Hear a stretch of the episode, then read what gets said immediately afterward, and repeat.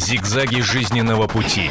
Ситуации, требующие отдельного внимания. Информационно-аналитическая программа «Особый случай».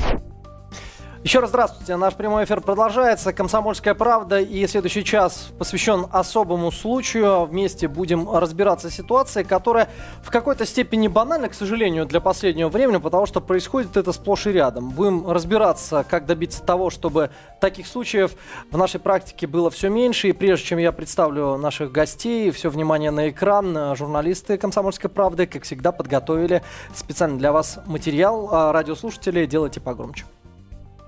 Делать замечания в Москве опасно. Не только в транспорте или на улице. Не стоит отдергивать незнакомцев даже во дворе дома, в котором вырос сам и растут твои дети. Примером тому стало ЧП, которое произошло в среду ночью во дворе дома по аэродромной улице. Шестеро жителей района Южная Тушина, в том числе одна девушка, распивали спиртные напитки во дворе дома по аэродромной улице. Через двор шли трое неизвестных молодых людей, которые, со слов потерпевших, были пьяные громко и нецензурно ругались. Молодые люди сделали им замечание, завязалась словесная перепалка, которая переросла в драку. Через некоторое время неизвестные с места драки скрылись. В ходе потасовки незнакомцы использовали ножи. Свидетели сообщили о происшедшем в службы 02 и 03. Через три минуты на место происшествия прибыли сотрудники полиции. Потерпевшие указали приметы нападавших. Все трое в возрасте около 30 лет славянской внешности. В настоящее время принимаются меры для их розыска. По факту массовой резни возбуждено уголовное дело хулиганства, однако источники в полиции не исключают, что нападение могло быть попыткой банального ограбления. У одного из пострадавших пропал мобильный телефон. Вот такая вот история, но все сводится к тому, что действительно мы в своем дворе не можем чувствовать себя в безопасности. Почему это происходит? А может быть, вы знаете причину а вернее способ, как устранить вот подобного рода причины, и с удовольствием поделитесь. По крайней мере, мы на это очень рассчитываем. 8 800 200 ровно 9702. Можете дозвониться э, до нас и в прямом эфире рассказать, как добиться того, чтобы э, мой дом был все же моей крепостью, а не крепостью тех, кто сюда может беспрепятственно войти. Александр Бойко в нашей студии, корреспондент московского отдела «Комсомольской правды». Таких случаев, Александр, насмотрелся, да, наслышался. Совершенно верно. И вот на, в последний кадр, который мы видели, там на, на кровати э, лежит Сергей Майстров. Это вот один из э, тех, как раз, кто попросил ребят, которые проходили через дворы, которые во дворе пили тоже там пиво и кричали. Вот он их попросил быть, быть немножко потише, поскольку у него ребенок уже спал в это время. То есть это было около 12 часов вечера. Будем сейчас э, пытаться ответить на вопрос, как, как сделать так. Вроде и огораживают территории, вроде и шлагбаумы ставят, и какие-то заборы э, непроходимые. Но тем не менее находятся люди, которые вот так вот беспрепятственно заходят, шумят, ну и на просьбы реагирует странным образом при помощи холодного оружия. А, Мария Бутина в нашей студии также, а, федеральный координатор движения «Право на оружие». Кстати, очень последнее время возникают часто вопросы, почему у некоторых людей, которых вроде это самое оружие не должно быть, а, оно у них почему-то присутствует. Но мы на этот вопрос позже ответим, потому что сейчас у нас есть возможность пообщаться с супругой пострадавшего в уличной Сергеем драке. как раз. Да. Александра, э, Виктория Александровна э, на связи с нами. Э, Лавринова, здравствуйте, Виктория. Здравствуйте. Расскажите, пожалуйста, вот э, свою версию произошедшего. Одно дело то, что мы прочитали, то, что э, где-то успели уловить, ну а на самом деле это что произошло? На самом деле, потасовка. Сказали людям потише, чтобы не кричали, очень люди орали, не русские. Ну и пошла вся драка. А хочется уточнить, это были не русские люди или русские? Потому что говорят, по описанию славянская внешность была. Нет, там один был русский, а трое не русских. Угу. А, хорошо, тогда а, версия грабежа. Вот пропал мобильный телефон. Ну, э, не знаю, может, он его потерял. Может, э, забрали. Но мы на этом, на этом месте его не нашли. Как бы, вот так скажу. А, то есть, э, по большому счету, все сводило... Мне кажется, не, мне кажется, просто потерял, потому что там телефон недорогой был. Может быть, просто когда там бежал и потерял. наверное. Вот так. А Скажите, пожалуйста, ну, может быть, э, была какая-то провокация со стороны, э, ну, э, вашего супруга, в том числе в том плане, что он, может быть, изначально начал там как-то сильно кричать на них или еще что-то. Э, или как- каким образом он свою просьбу адресовал вот этим людям? Ну, шли люди, кричали что-то. Просто, а мы, ну, мы тоже шли, просто сказали не кричать. Ага. А Там, э, ну, двое людей остановились, как бы, и потом я смотрю, там, там это, купрёж упал. И наши, конечно, подбежали. И тут уже сзади пошли ножи, как бы. Вот так вот было. Вот как. А насколько э, серьезное положение вашего супруга? Ну, сейчас уже нормально, уже выписывают. Э, Ему здоровья, уж не в первый раз э, произношу эту фразу сегодня, как-то вот пострадавших хватает. А Супруга пострадавшего в уличной драке Виктория Александровна Лавринова только что была с нами на связи, но вот, собственно, подтвердила еще раз ту информацию, э, что мы э, имели несчастье видеть э, в средствах массовой информации. Ну что ж получается. Ну, кстати, вот Замечаний э, нельзя я делать. разговаривал с двумя пострадавшими, Так. э, вот, и э, меня поразило то, что они, ну, это буквально чудом выжили, потому что ножевые ранения на- наносились в спину, причем все ранения проходили в спину, ну, в область сердца. То есть им просто повезло, вот как-то не, по каким-то непонятным стечениям обстоятельств. У одного только ранение прошло в легкое, вот, ну, про- продренировали там все, врачи сделали, молодцы, конечно. А, Но три ножевых ранения в спину – это не шутка. У другого ранения прямо в шею, то есть э, в спину, ну, в ну как бы в основании То шеи. есть это такой поволчий напали. Да, то есть это били в спину, причем били очень жестко. И, и вот э, как раз э, Сергей Маестров, да, с которым я разговаривал, которого видели на кадрах в больнице, удивительно, что они заметили эти ранения только дома уже. То есть, в принципе, люди, да, ну, вот они, им просто повезло. То, что ни- никакие органы не, не задели э, нападавшие, а что могли в принципе, внутреннее кровоизлияние, и они могли умереть э, там, через Прям на месте. 10 минут, там, то есть они могли погибнуть. Э, а- Один вот только в тяжелом состоянии до сих пор находится в институте Склифосовского. Это Александр Осипов. Он множественные ранения получил ножевые, но вроде м, не, не слышали о как- о каком-то плохом исходе. То есть вроде бы пока врачи им занимаются. Подозреваемых как-то Да, и никого вот, не задержали. э, Подозреваемых нет, потому что все убежали. Двор темный абсолютно. Во дворе это вот э, э, Южная Тушина, дом 10 дробь 1, аэродромная улица. Ни одной видеокамеры в подъездах. То есть еще такие остались в Москве, оказывается. Я вот удивился на самом деле, потому что ни в подъезде видеокамеры, ни на доме.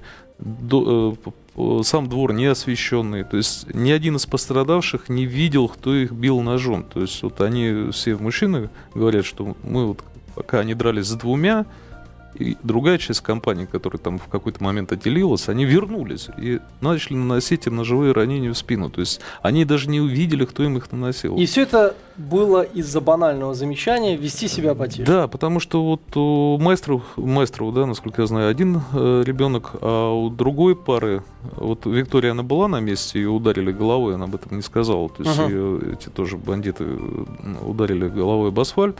Вот. э, и Ей повезло, что ее, конечно, ножом не ударили, хотя вот могло быть и пять пострадавших. А у другой семьи там двое детишек спали малолетних, то есть э, и окна выходят, естественно, во двор, это второй, третий этаж, то есть, Ага. естественно, все это слышно. Они просто побеспокоились о своих детях. Причем компания не так вот, как мы привыкли, что там это какие-то там пьяницы там. Ну нет, это люди пришли с работы, они живут в одном подъезде, они решили встретиться, ну, поговорить. Ну, не у всех есть возможность там, допустим, ходить в ночные клубы, или есть возможность там как-то еще проводить время. Вот. Они решили после работы вот, встретиться э, с семьями, выпить пиво около подъезда. И вот чем это все, собственно, и закончилось. Есть, э, Ну что ж, вопрос э, нашей гости, эксперту Мария Бутина. Я напоминаю нашим телезрителям и радиослушателям, федеральный координатор движения «Право на оружие». Ну вот, собственно, не можем избежать вопрос, а кто имеет право носить оружие и какое вообще? Но сегодня по закону граждане у нас могут приобретать длинноствольное оружие для самообороны. Они могут через пять лет после обладания таким оружием и наличия охотбилета приобрести длинноствольное нарезное оружие, могут приобрести травматическое, гладкоствольное оружие. Ну, также у нас э, а, ограниченные по мощности электрошокеры, газовые баллончики, все это в обороте у граждан есть. Какие документы нужны на приобретение оружия? И нож можно носить с собой постоянно? Не, ну смотря какой нож. То есть э, есть ножи, которые являются холодным оружием, есть ножи, которые таковыми не являются. На самом деле нормы очень тонкие, и все это прописано э, очень детально в законах и соответствующих постановлениях, где написано, какой должна быть толщина лезвия, какой должен быть металл. То есть э, не, не всякий нож, даже огромный кухонный нож, будет являться холодным оружием. То есть в данном случае я не могу сказать, чем наносились повреждения, но тем не менее это мог быть ну, совершенно такой бытовой, потому что бытовые вот эти вот бабочки, они в обороте так как были, так и есть. Чтобы приобрести оружие, сегодня гражданину необходимо э, обратиться в ЛРО, то есть соответствующий свой лицензионно-разрешительный орган э, полиции по месту жительства. Там э, потом пойти в поликлинику, взять соответствующую справку, пройти нарколога, психолога и всех врачей, которые требуют нормы справки. Но она чем-то напом- напомнит вам водительское вот удостоверение, примерно аналогичное, но там врачей побольше.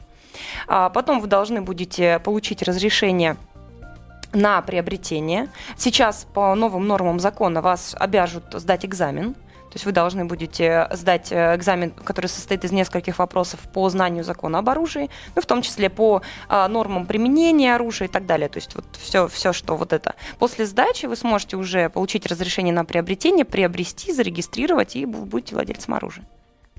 То есть, по большому счету, это то же самое, что права получить, только не надо три месяца ходить, обучаться этому. Почитал закон, запомнил, что к чему, как. Нет, сейчас уже ввели обязательное обучение. То есть вам для того, чтобы приобрести, допустим, травматический пистолет, вы должны будете пройти курсы. Но, к сожалению, это далеко не во всех регионах сегодня есть, и система зашла, ну, знаете, в некий тупик, поскольку Министерство образования до сих пор не предоставило программу, не утвердило по обучению, поэтому вот некое подвешенное а какого состояние. рода курсы это должны быть? Как а, правильно попасть из э, травматического пистолета? Нет, как, как правило, курсы, вот э, как, собственно, и мы предполагаем, да при в случае там легализации короткоствольного оружия, это курсы не по меткости. То есть тут, конечно, никто не просит вас попадать в яблочко. Угу. Речь идет именно о безопасном обращении с оружием. То есть чтобы человек прежде всего не причинил вреда себе при обращении с оружием, понимал, что это. То есть вот эти базовые знания. Легализация короткоствольного оружия. Нарезного оружия, да. А, то есть э, сейчас мы не только сможем нарваться на какие-то травматические пистолеты, но и на что-то более серьезное? Нет. Вы знаете, мы нарваться не сможем. Так. Э, сегодня запрет на вот такое оружие, а, замечу, на нарезное оружие, которое отстреливается и э, соответствующую имеет э, индивидуальную отметку в полигелизотеке. Который, вот этим оружием мы сейчас не владеем, мы владеем неопознаваемой травматикой, uh-huh. которая вообще никак не идентифицируется. То есть, ну, такое некое безответственное оружие. Короткоствольное оружие – это совсем уже другая история. И шанс нарваться здесь есть только у преступника, потому что у нас на руках у населения 6,5 половиной сегодня миллионов э, различных стволов, и при этом из легального оружия как никаких э, там выстрелов, расстрелов ничего не происходит. Это там ничтожные ну, доли процента. Понятное дело, что все производится из оружия, которое совершенно нелегально. Естественно, любое, любой запрет, он э, разоружает прежде всего нас с вами, законопослушных граждан. У преступников оружие есть и так, они приобрести его могут на черном рынке вполне спокойно, и ценник у этого далеко не такой высокий. Да и даже вот в данном случае, вот Мария наверное, меня вряд ли поправит, вот обычный нож, даже столовый, он вот в такой ситуации, вот как с этими э, мужчинами, он намного опаснее, чем э, травматический пистолет и даже боевой.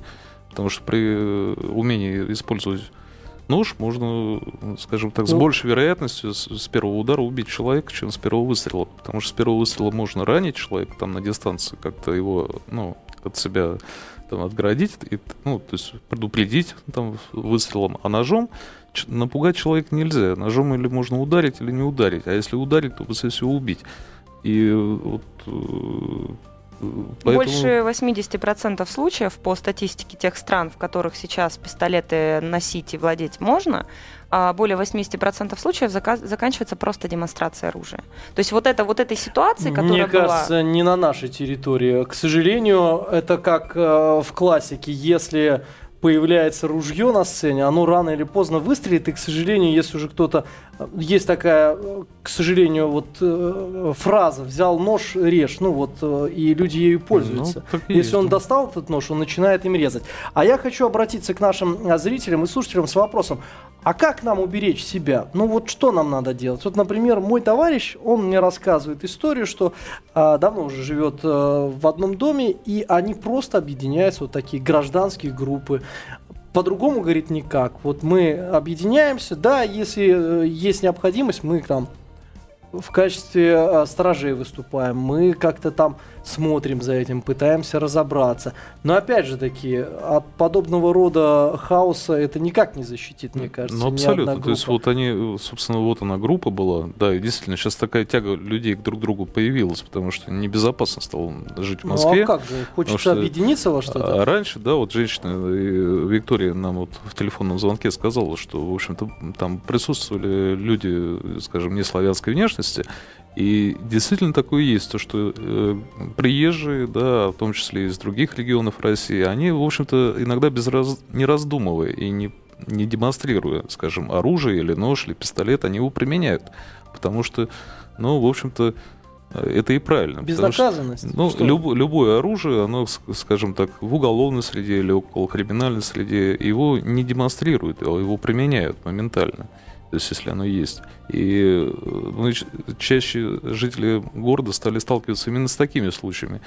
То Ну, есть, э, есть и немало случаев, когда соседи не могут что-то поделить между собой, Ну. и все это заканчивается также э, бытовой поножовщиной. С Ну и хуже бывает. Мы недавно еще рассказывали о налоговом э, инспекторе, который похитил мужчину, который беспокоил его сожительницу. То есть у мужчины дети бегали по второму этажу, а сожительница беременная на первом этаже, значит, жаловалась своему сожителю, налоговому инспектору, что ей не дают спокойно жить.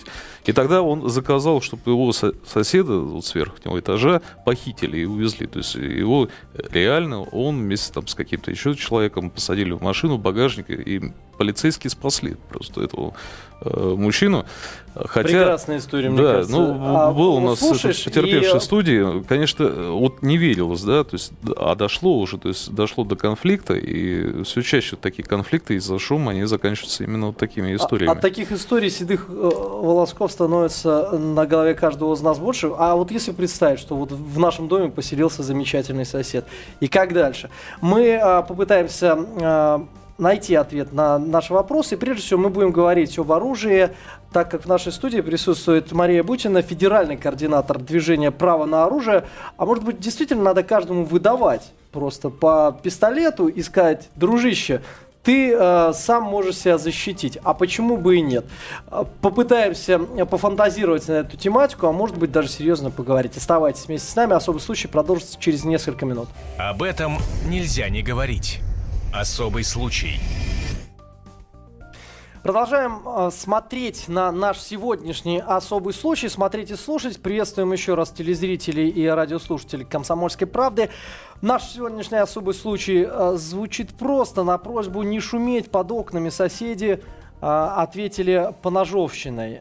Ну, в данном случае мы выяснили, что это не между соседями произо- произошла ссора, а между, скажем так, обычными проходимцами, у которых оказалось с собой много ножей, и которые были агрессивно настроены, и в итоге потерпевшие чудом выжили а, вот э, в этой истории.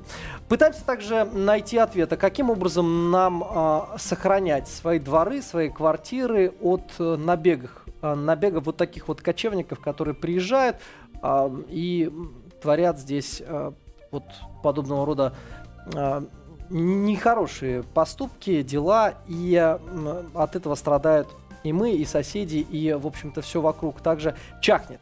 Мария Бутина в нашей студии, федеральный координатор движения «Право на оружие». В то же время выясняем, а может быть нам как-то надо менять э, законодательство по поводу оружия. Также Александр Бойко, корреспондент московского отдела. Ну, в общем-то, основные моменты напомнили. Сейчас вот мы за кадром говорили как раз-таки об оружии и поднимали вопрос. Значит, травматический пистолет. Я одну историю вот буквально, она в этом году а, буквально в январе состоялась. Почему буквально? Буквально сразу после Нового года. А, собственно, история такая. А, в квартире одного из жилых домов гуляла компания. Молодые люди, как это бывает, э, слушали громко музыку, танцевали и не давали соседям уснуть. Но и вместо того, чтобы вызвать полицию, один из таких соседей решил разобраться с нарушителями самостоятельно. Причем очень таким серьезным образом. Зарядив свою осу, это травматический пистолет, он поднялся на этаж, позвонил в дверь. После непродолжительной беседы на повышенных тонах выстрелил в упор в 28-летнего хозяина квартиры, который от ранения скончался на месте. Вот такие травматические у нас пистолеты.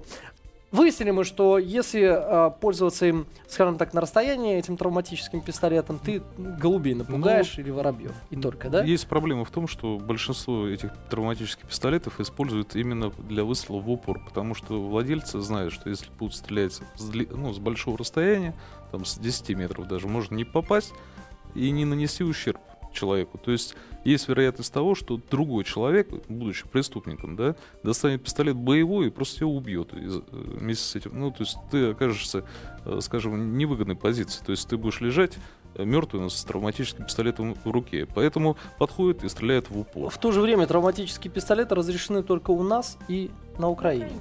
То есть две страны, которые отличились. Да, это особенность, потому что вообще-то травматический пистолет это всегда спецсредство для полиции.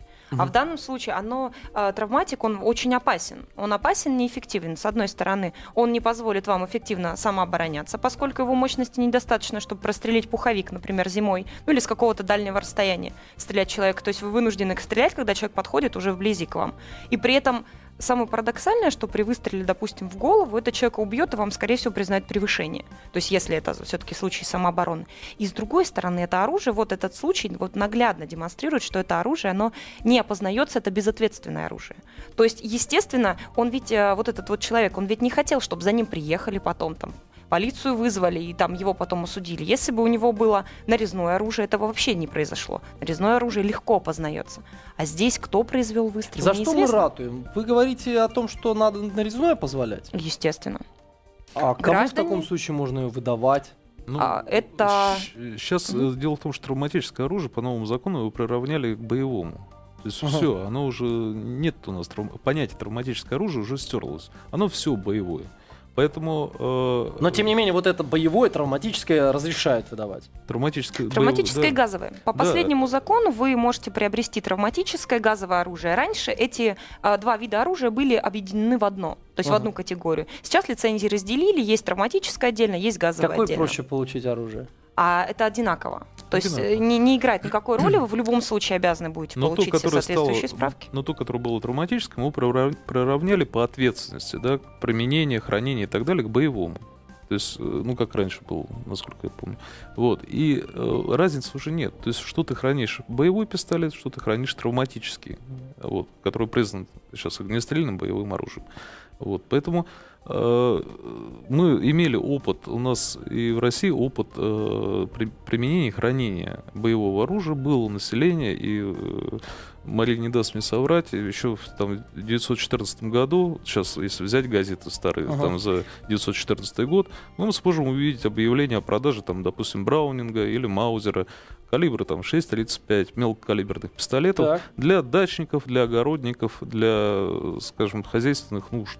Вот. По цене там 15, там, не помню, 10 рублей. Ага. Ну, в общем, э, естественно, такой пистолет не мог купить, допустим, э, скажем, человек более-менее криминальный, там нужна была справка из полиции какая-то, в общем, что ты житель этого там дома, вот, э, то есть там, там очень было все просто, иди в магазин и покупай. То есть даже лицензии, как сейчас, не надо было оформлять, проверять хранение сейфа, это была твоя ответственность. И эти пистолеты не позволяли э, производить нападения, потому что они были мало зарядными, то есть у них мало было патронов, и Но они... Вре- времена сменились. Мелкокалиберные. А, сейчас да. все по-другому. А, одну секундочку, а, вопросов еще много к нашим а, экспертам. Но а, хотелось бы выслушать Александра, который дозвонился. Номер, кстати, напомню, для всех телезрителей и радиослушателей 8 800 200 ровно 9702. Александр, здравствуйте. Здравствуйте. У меня вот вообще вопрос вот какой. Давно надо поднять э, вопрос о самой форме. Что такое оружие? Вы сейчас говорите об огнестрельном оружии, а у нас э, много что может подпадать под холодное оружие. Ну, а, в общем-то, еще раз Вот, возвращаемся пример, к тому, чтобы пример объяснить. простой. Вот я хожу на митинги. Через рамки проходишь, всегда у меня из кармана вытаскивают маленькую часовую отвертку для регулировки карбюратора. Я ее сдаю всегда. Потом ищу, чтобы как бы ее забрать обратно. Недавний случай. Я был в суде и принес в суд как вещественное доказательство настоящий каменный топор, которому 40 миллионов лет. У меня его отобрали внизу приставы, пока судья не дала команду, чтобы принесли. И третий, я недавно вот спасал гаишников, которые застряли ну, в снегу. Я достал из багажника топор и вырубил э, под колесом это, ну, место, чтобы э, они уехали. Они уехали, а топор хотели у меня ну, забрать, поскольку это посчитали холодным оружием. Понимаете, я еле-еле упросил, чтобы мне вернули топор, потому что он мне самому ну, может пригодиться, я Помогай могу после же этого застрять. Нашим Вот доблестным поэтому полис- полисменам. нужно строго, строго оговорить, что является холодным оружием. Но в то же Спасибо. время, вот с одной стороны, есть такие истории, а с другой стороны, есть истории, когда вот приходит сосед. Так, ты музыку слушаешь громко, на, астоловиста Бэби. Ну что, к чему это приведет-то всех? А вы говорите о том, что можно разрешить э, краткоствольное. И давайте-ка сначала действительно оговорим еще раз, что такое оружие. Вот топор могут забрать? Нет, топор не является оружием на сегодня. Я же не по улице. Это хозяйственно, не так же не является оружием и бейсбольная бита. Между прочим, это же тоже не оружие, хотя, как мы знаем, случаи применения есть. Поэтому, вы знаете, вот в обосновании оружия можно, конечно, дойти до очень многих абсурдов. То есть оружие можно признать все, что угодно. Кстати, второе место по убийствам у нас, э, вот кроме ножей, э, занимает э, сковороды, утюги. То есть, ну вот, по идее, если говорить о логике запретителей, да, которые не разрешают вам сегодня иметь пистолет, ну, с тем же успехом надо тогда запретить автомобили, от которых умирают люди, сковородки, ну и всевозможные бытовые предметы. Выслушаем еще одного Александра. Здравствуйте. Здравствуйте, слышите меня? Да, слушаем внимательно, Александр. Оружие давно нужно было продавать, и только нарезное. Девушка абсолютно правильно говорит. Невыгодно оружие продавать нарезное только власти, которая может при их беспределе против них и обратиться. Это ж ясно и понятно. Оружие только нарезное, оно легко определяется, без всяких проблем. И только нарезное оружие может уберечь любого человека, законопослушного, да любого. А Вот. нарезное От оружие не всякой- пропадает из дому случайным образом? Ну и что? Ну хорошо, пропадают единицы. И, и смертная казнь, допустим, боятся, что один-двух беспредельно будут казнены. И что дальше? Да у нас сейчас миллионы погибают от А, беспредельной Александр, а власти. вы считаете, что надо э, легализовать краткоствольное? Обязательно. Обязательно давно. И сразу преступ- преступность падает, и все. Я в преступной среде долгое время варился. Я это знаю прекрасно. И знаю, что власть боится. И знаю, что преступники боятся. Поэтому однозначно это все выгодно власти. Беспредел. Вот и все. А, спасибо за мнение, Мария. Ну как-то прокомментируйте. а, вот а, почему действительно до сих пор мы не легализовали гладкоствольное оружие? Какие есть препоны и преграды? Ну, гладкоствольное оружие у нас можно. Самое А, интересное... Простите, кра- кратко. Вы знаете, скажу. парадокс-то в том, что более сильное оружие нам сегодня можно. То есть 12-й калибр, дробь, картечь. То есть это оружие, у которого в случае, если вы стреляете, допустим, в человека, 98% это смертность, точно. Ну, Шансов ну, нет, это да. шансов нет. Из пистолета это останавливающий эффект, и только вот э, жертва, на которую совершается преступление, она останавливает преступника, и его уже нет задачи убить. Поэтому я вот, собственно, с Александром совершенно согласна. Нарезное оружие имеет как минимум 5 следов на пуле и гильзе, по которым очень легко отслеживается по пуле гильзотеки. То есть, даже если вас украдут это оружие, не дай бог, конечно, это ответственность владельца, но его очень легко найти. В случае первого же его где-то применения, оно будет четко сразу отслеживаться. Почему не разрешают?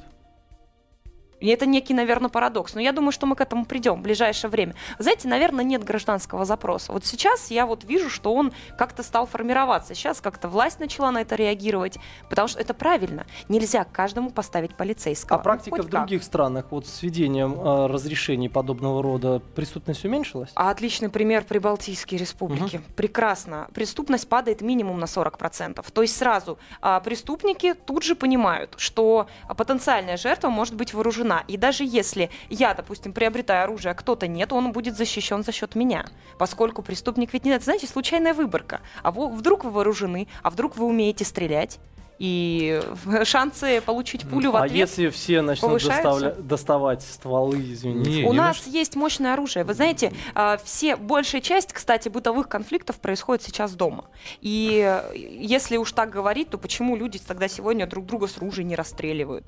Которые тоже они не отстреливают. В каких случаях разрешается применять в таком случае э, оружие? А у нас Вот это оговорено, Прибалтике. у нас это оговорено уголовным кодексом, в Прибалтике это также регламентируется законом. То есть в случае самообороны вы имеете право, а там дальше уже суд будет разбираться. То есть правомерно ли была самооборона или нет. Я вообще считаю, что вот, например, у нас этим вопросом должны заниматься суды присяжных, поскольку люди, такие же люди, должны решать, а, правомерно это была самооборона или нет. Вы слушаем мнение еще некоторых э, наших э, слушателей и зрителей. Николай, здравствуйте. Алло, здравствуйте, добрый день. Я Да. приветствую э, всех слушателей радиостанции «Комсомольская правда», Да, ведущего спасибо. и гостя студии. Алло, дело в том, что я вот что хотел высказать. Э, э, начну, так сказать, с конца. Вот любая монополия, она как бы рождает произвол, в том числе и монополия на владениями револьверами и пистолетами вот у нас находится сейчас у государства. И к чему это приводит? К таким случаям, как случай с Евсюковым, я уж не говорю про казанские случаи, когда над человеком издевались. Дело в том, что это все рождает безнаказанность. Если, если у людей на руках будет, будут пистолеты и револьверы, сразу говорю, э, нарезные боевые пистолеты и револьверы, та- э, такие вещи будут сведены к минимуму. Вот.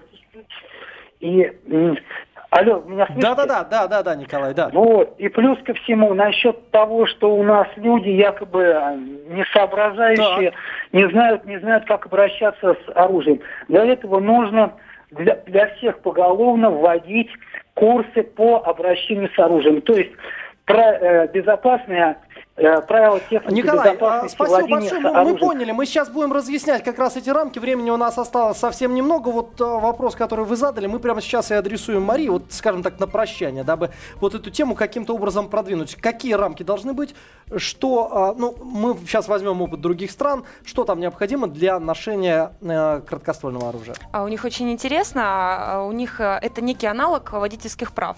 То есть э, есть категории оружия, такие же категории А, Б, С, Д, Е. То есть вот, допустим, пример Эстония. Для того, чтобы вы получаете соответствующие справки, приобретаете эту карточку и в рамках разрешенной вам категории можете приобретать оружие. Например, вы можете быть спортсменом и иметь при этом спортивный автомат Калашникова. Это, это совершенно возможно, без проблем. Вы можете иметь самооборонный пистолет. В Германии, например, идут там другим путем. У них, чтобы приобрести пистолет, вы должны получить рекомендацию от некого тира. То есть, ну, сначала вы а, пишете запрос о том, что вам это необходимо, какое-то время вас проверяет тир, то есть смотрит, умеете ли вы стрелять или Мгм. нет. То есть вообще вариантов, вот через что пойти, их достаточно много. Но А, это в любом случае Последний нужно. вопрос, буквально 30 секунд остается. В какие сроки мы можем добраться до а, того, что вопрос легализации... Максимум три года, а так самые ранние сроки. Э, ношение и владение оружием. Ну что ж, а пока, дамы и господа, объединяйтесь в конгломераты, дружите э, площадками, дружите этажами, дружите в конце концов домами. И надеемся, что у вас все будет спокойно. Э, Мария Бутина, федеральный координатор движения права на оружие, была в нашей студии. Александр Бойко, корреспондент э, «Комсомольской правды». Меня зовут Арташи Сантанян. Услышимся и увидимся в следующем часе. Зигзаги жизненного пути. Ситуации, требующие отдельного внимания. Информационно-аналитическая программа «Особый случай».